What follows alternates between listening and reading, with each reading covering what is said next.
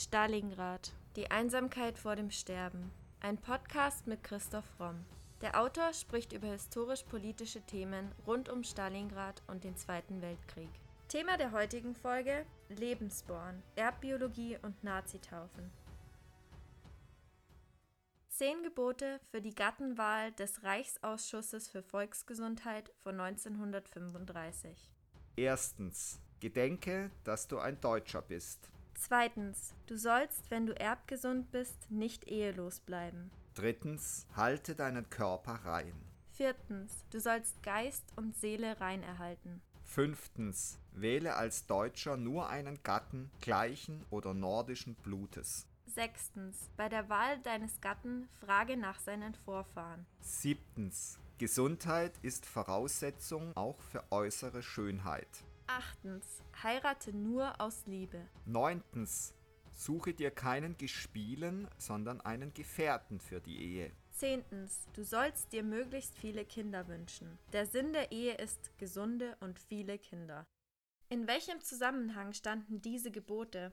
Seit 1935 war Gesetz, dass Ehen nur mit einem Ehetauglichkeitszeugnis des Gesundheitsamtes geschlossen werden durften. Ziel war es, erbgesunden Nachwuchs im Dienste des völkischen Staates zu schaffen, wobei die Gesundheit der Mutter zweitrangig war. Es gab einen Abtreibungszwang für erbkranke Frauen und Frauen, die man als asozial eingestuft hat, wurden auch zur Abtreibung oder sogar zur Sterilisation gezwungen. Abtreibungen wurden auch vorgenommen, wenn ein fremdrassiges Kind zu erwarten war, also beispielsweise bei einem jüdischen Vater oder einem russischen oder einer polnischen Zwangsarbeiterin. Natürlich haben die Nationalsozialisten die deutsche Mutter gefeiert. Seit 1934 gab es den Muttertag als offiziellen Feiertag und im Dezember 38 die Einführung des Ehrenkreuzes für die deutsche Mutter für erbgesunde, deutschblütige und sittlich einwandfreie Mütter mit einer großen Anzahl Kinder. Was war dabei die Rolle der Organisation Lebensborn? Lebensborn sollte auch unehelichen Nachwuchs von Müttern guten Blutes fördern. Lebensborn wurde deswegen auch zum Vormund der geborenen Kinder, die den rassischen Kriterien entsprachen. Die Organisation wurde auf Betreiben von Himmler gegründet und hatte eben von Anfang an das Ziel, dass gerade auch durch den Ausfall des Krieges möglichst viele gesunde deutsche Kinder gezeugt werden sollten, eben dann durchaus auch unehelich. Was bot Lebensborn Frauen, die ungewollt schwanger geworden waren? Lebensborn bot eine Heimunterkunft, Geheimhaltung der Geburt, Übernahme der Vormundschaft, wie gesagt, und Heranziehen der Väter zur Zahlung von Alimenten. Außerdem eine längerfristige Unterbringung des Kindes, Hilfe bei der Suche nach einer Arbeitsstelle, Vermittlung von Pflege- oder Adoptiveltern, juristische Hilfe durch internes Melde- und Standesamt. Zitat Auch wenn der Kindsvater nicht der Schutzstaffel der SS angehört, findet die erbtüchtige deutsche Mutter gerade in ihrer schwersten Stunde die notwendige liebevolle Betreuung und Pflege. Ein Mythos über Lebensborn hält sich bis heute hartnäckig. Man sagt, er habe als eine Art Bordell funktioniert, in dem arische Männer und Frauen gezielt um des Zeugungsauftrags willen zusammengebracht wurden. Das ist jedoch nicht richtig. Nein, also Lebensborn war schon in erster Stelle eine Hilfe für ledige Mütter, aber im August 42 erließ Himmler den Befehl, junge SS-Männer von der Front abzuziehen, damit diese Kinder zeugen konnten, sodass die SS-Sippe nicht versehentlich aussterben konnte. Und dabei war der Familienstand zweitrangig. Also das konnten durchaus auch verheiratete Männer sein, wenn die da Lust drauf hatten. Wie sah denn der normale Alltag für Mütter im Lebensborn aus? Die Mütter waren in kleinen Zimmern untergebracht, es gab Tagesräume mit Büchern und Spielen und eine sehr gute Versorgungslage auch im Krieg. Himmler überwachte die Speisepläne und gab eigene Anregungen. Die Frauen sollten sich in den Heimalltag fügen, genau geregelte Essens- und Schlafenszeiten, Haushalts-, Küche- und Säuglingspflege, feste Tagesabläufe und geregelte Umgangsformen. Die Mütter wurden mit Frau angesprochen, nie mit Fräulein. Es gab Kurse in Säuglings- und Krankenpflege, Kochen und Hauswirtschaft. Kindererziehung, Nähen, Flicken, Basteln. Diese Bräutekurse waren auch verpflichtend für die Heirat mit einem SS-Mann, was natürlich besonders gern gesehen wurde. Zudem gab es weltanschaulich politische Schulungen, Lesungen aus Mein Kampf, Singabende mit nationalsozialistischem Liedgut, gemeinsames Radiohören von Reden von Hitler und Goebbels. Ein besonderes Ereignis im Lebensborn waren die sogenannten Namensgebungsfeiern, eine Art säkularisierte Form der christlichen Taufe. Ja, die Kinder bekamen einen Namen und wurden unter den Schutz der Sippengemeinschaft der SS gestellt. Statt fand es in einem pompösen Raum mit Führerbüste, Blumen, Fahnen und einem Bild von Hitlers Mutter. Der Zeremonienmeister stellte drei Fragen. Deutsche Mutter, verpflichtest du dich, dein Kind im Geiste der nationalsozialistischen Weltanschauung zu erziehen? Nächste Frage. Bist du, SS-Kamerad, bereit, dieser Mutter und ihrem Kind, wenn sie in Not und Gefahr geraten, persönlichen Schutz zu verleihen? Dritte Frage. Bist du bereit, die Erziehung des Kindes im Sinne des Sippengedankens unserer Schutzstaffel stets zu überwachen?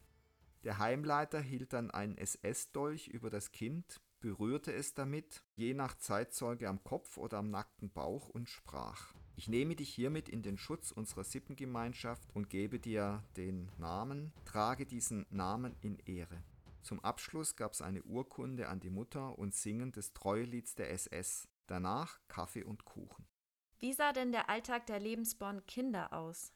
Also zunächst mal betonen alle Zeitzeugen, wie sauber und ordentlich die Kinder versorgt wurden. Also sechsmal am Tag wurden sie trockengelegt, Ernährung mit Muttermilch, viel frische Luft. Allerdings betrachtete man die Kinder als biologischen Organismus, der gedeihen sollte, nicht als Individuen. Und daher wurden sie auch früh von den Müttern getrennt. Die Mütter durften sie also nur zu bestimmten Tageszeiten sehen, hauptsächlich zum Stillen natürlich. Und diese frühe Trennung von der Mutter hat dann eben auch schon früh zu Entwicklungsstörungen geführt. Also viele dieser Kinder haben dann erst mit zwei Jahren geistige Fähigkeiten entwickelt und und es war sicher auch nicht sehr förderlich, dass die Kinder bei Disziplinverstößen, wie zum Beispiel ins Bett machen, Teller nicht leer essen, Streit mit anderen Kindern, dann zur Strafe die Mutter nicht sehen durften. Verheiratete Mütter nahmen die Kinder nach der Entbindung mit, ledige Mütter konnten sie für ein Jahr im Heim lassen und danach wurden diese Kinder dann an Pflegefamilien vermittelt. Und viele Kinder erinnern sich daran, dass sie zum Beispiel immer aufessen mussten, dass sie bestraft wurden, eben wenn sie ins Bett gemacht haben und zur Strafe kalt abgeduscht wurden. Viele Kinder berichten, dass sie vor dem Einschlafen mit dem Kopf hin und her geschlagen haben und viele haben auch früh Angst vor dem nötigen, aber verbotenen Toilettengang zur Schlafenszeit entwickelt. Viele Kinder haben eben später den Aufenthalt dort als unzureichend und alles andere als liebevoll empfunden. Und es gab eben auch schon Kinder, die Anzeichen von Verwahrlosung aufwiesen, Verschorfung, verkrustete Nasen, Kratzwunden, schlecht gewaschene Windeln, stundenlanges Liegen in vollen Windeln. Und was sicher eine große Rolle bei diesen Kindern gespielt hat, war die seelische Belastung durch die Kontaktabbrüche, Trennungen und Verluste. Also viele dieser Kinder haben große Trennungsängste entwickelt.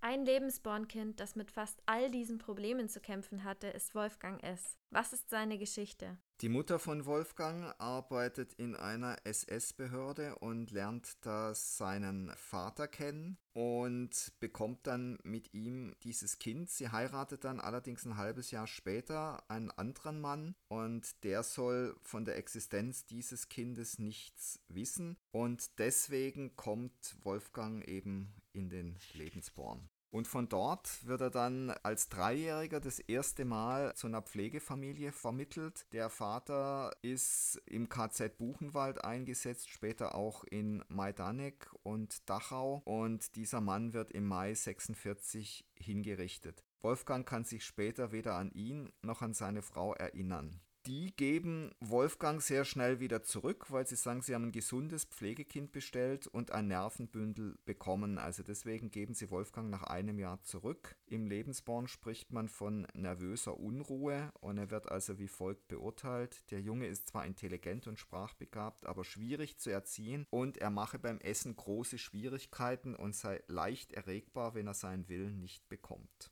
Und dann wird er über den Lebensborn zu einer zweiten Pflegefamilie vermittelt und da wird es richtig schlimm für ihn. Also da wird er dann viel geschlagen. Man will ihm die Schwierigkeiten beim Essen austreiben und es geht dann also so weit, dass er einmal sogar das Erbrochene aufessen muss. Und auch die drei anderen Kinder gehen nicht gerade zimperlich mit dem inzwischen knapp Fünfjährigen um. Sie lieben es, ihm mit ausgestopften Störchen, die sich im Haus befinden, Angst einzujagen. Und wenn er sich dann unter den Schreibtisch rettet, tritt ihn der Pflegevater so lange, bis er wieder rauskommt. Seitdem fürchtet Wolfgang sich vor Menschen mit hohen Schaftstiefeln und bis heute muss er den Sender wechseln, wenn im Fernsehen Soldaten im Parademarsch gezeigt werden.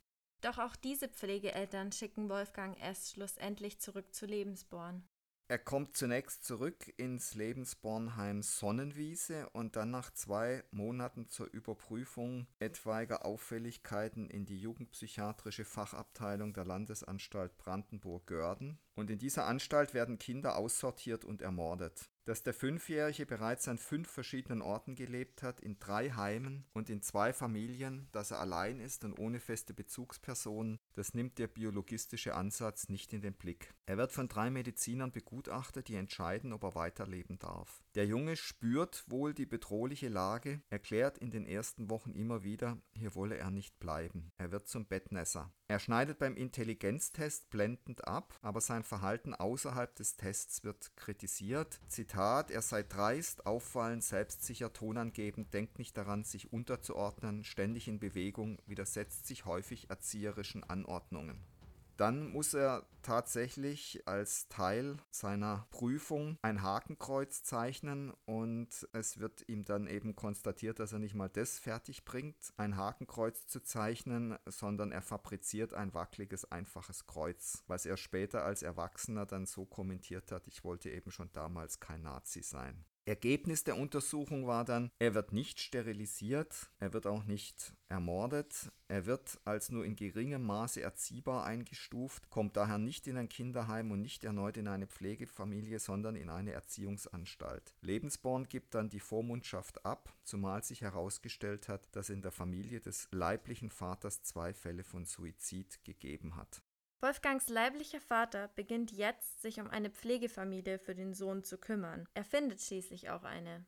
Ja, er kommt dann tatsächlich in eine dritte Pflegefamilie und zu dem Zeitpunkt ist er aber wirklich krank. Er ist sechs Jahre alt und wiegt ganze 14 Kilo und es wird vermutet, dass man in der Psychiatrie versucht hat, ihn verhungern zu lassen. Das ist allerdings nur Spekulation. Er wird dann 1951, also nach Ende des Krieges, adoptiert. Es bleibt aber zwischen ihm und seinen Pflegeeltern immer schwierig. Wolfgang hat bis heute ein starkes, fast zwanghaftes Bedürfnis zu recherchieren, obwohl er mittlerweile nicht mehr glaubt, dass sich die Frage nach dem Grund seiner Geburt jemals beantworten lassen wird. Er persönlich glaubt nicht an die Liebe seiner Eltern oder an einen Unfall. Er vermutet, aus Pflichtbewusstsein gegenüber dem Führer gezeugt worden zu sein, da beide Eltern bis zum Tod überzeugte Nazis waren. Wolfgang hat also die Prüfung der Nazis bestanden. Doch andere hatten von Anfang an keine Chance. So zum Beispiel Sigune Imade, die mit Trisomie 21 geboren wurde. Sigune wurde am 18. Januar 1943 im Heim Wienerwald geboren und ermordet am 29. Dezember 1943 im sächsischen Krankenhaus Großschweidnitz.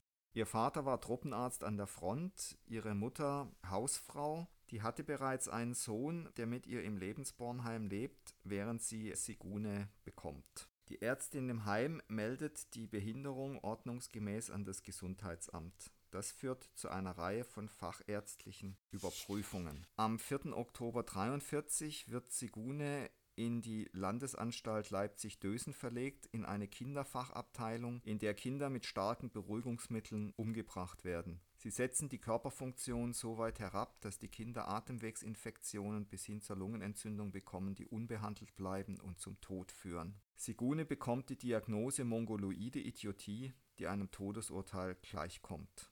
Die letzten Nachrichten über Sigune Immer kann man in einem Krankenblatt lesen. Anderthalb Monate nachdem das Mädchen eingeliefert wurde, hat dort jemand notiert, lebhafter kleiner Mongoloider, zappelt viel umher, kann sich aber nicht allein aufrichten, lacht, sobald man sich mit ihm beschäftigt, bewegt gereichtes Spielzeug. Am 12. Dezember heißt es im Krankenblatt, immer erkältet, Schnupfen, Bronchitis. Am 26. Dezember zurzeit schwere Bronchitis, Fieber hoch, bronchopneumatische Herde. Am 29. Dezember Exitus 15 Uhr, Diagnose Mongoloider Idiotismus. Sigune Immers Mutter hatte wohl nicht mit dem Tod ihrer Tochter gerechnet. Sie hatte nämlich vorher noch Geld für das nächste Quartal geschickt und schrieb dann ganz aufgebracht an die Direktion. Ich erhielt Ihre telegrafische Nachricht vom Tod meines Kindes Sigune Immer. Ich erwarte in allernächster Zeit mein neues Baby und kann auf keinen Fall die Reise nach Großschweidnitz machen. Auch möchte ich, da der ganze Fall für mich sehr schmerzlich ist, mich nicht neuen Aufregungen aussetzen, aus eben obigem Grund. Außerdem ist es mir ohnehin aus Gesundheitsrücksichten ärztlicherseits verboten worden, mein Kind zu sehen. Ich bitte Sie also, mein kleines totes Mädchen in aller Stille zur Ruhe zu betten und ihm Blumen als letzte Grüße seiner Eltern aufs Grab zu legen. Sie erhielt dann vom Krankenhaus folgende salbungsvoll verlogene Antwort. Diese, also die Bronchitis, zu überstehen, war der Organismus des Kindes nicht widerstandsfähig genug, sodass sehr rasch ein Versagen des Herzmuskels und damit der Tod eintrat. Sie dürfen jedoch die Gewissheit haben, dass das Kind nicht gelitten hat. Immer schwächer werdend ist das Lebenslichtlein ganz allmählich verlöscht. Wie wurde denn die Organisation Lebensborn und die damit verbundenen Verbrechen nach dem Krieg aufgearbeitet? Vier Personen waren im Nürnberger Prozess angeklagt, Max Sollmann, Georg Ebner, Günter Tesch und Inge Viermetz erklärten sich alle für nicht schuldig und wurden im Vergleich zu allen anderen Angeklagten als weniger bedeutend eingestuft. Strategie war zu suggerieren, dass der Lebensborn als wohltätige Organisation in keiner Verbindung zu anderen NS-Organisationen gestanden habe. Und sie gaben auch an, auch jüdische Frauen hätten von der Organisation profitieren können. Es gab letztendlich nicht genügend Beweismaterial für die Schuld. Inge Viermetz wurde ganz freigesprochen, die anderen drei wurden zu einer Internierung verurteilt, für die die Zeit vor dem Prozess allerdings ausreichend war, sodass alle vier den Gerichtssaal frei verlassen konnten. Ebner erwirkte in Berufung, dass sein Vermögenseinzug von 50 Prozent auf 100 D-Mark gesenkt wurde und später auch, dass er wieder als Arzt arbeiten durfte. Die Faktenlage zu Lebensborn ist bis heute sehr umstritten.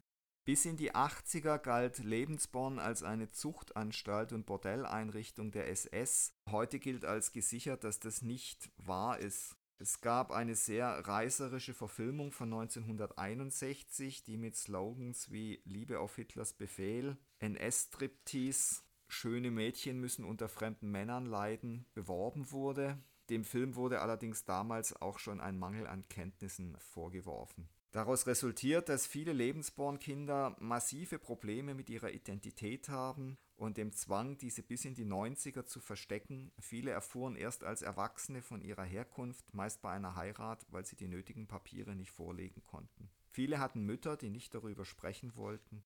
Erst ab 1985 hat Georg Lilienthal das Ganze wissenschaftlich erforscht und es gab dann 2002 eine erste Publikation von Gisela Heidenreich. Es gibt sehr wenige zugängliche Akten, die meisten Akten sind vernichtet worden und es ist eine sehr belastende emotionale Herausforderung.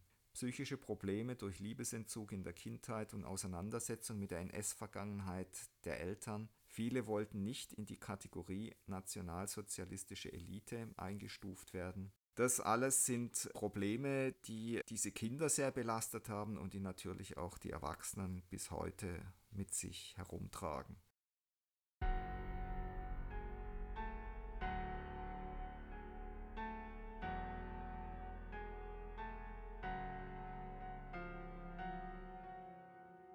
Das war Folge 71 unseres Podcasts Stalingrad, die Einsamkeit vor dem Sterben. Vielen Dank fürs Zuhören. Da wir aufgrund der Ernsthaftigkeit des Themas auf Werbung verzichten, würden wir uns sehr freuen, wenn ihr uns mit dem Kauf unserer Bücher unterstützt. Neben dem Historienroman Stalingrad, Die Einsamkeit vor dem Sterben, ist auch die Gesellschafts- und Mediensatire Das Albtraumschiff, Odyssee eines Drehbuchautors im Primero Verlag erschienen. Wie viele tausend Stalingrad-Zuhörer bereits bestätigen, es lohnt sich. Bei Fragen, Anregungen oder Kommentaren zu unseren Podcast-Folgen schreibt uns gerne auf Instagram unter primero-verlag oder per Mail an primero.primeroverlag.de.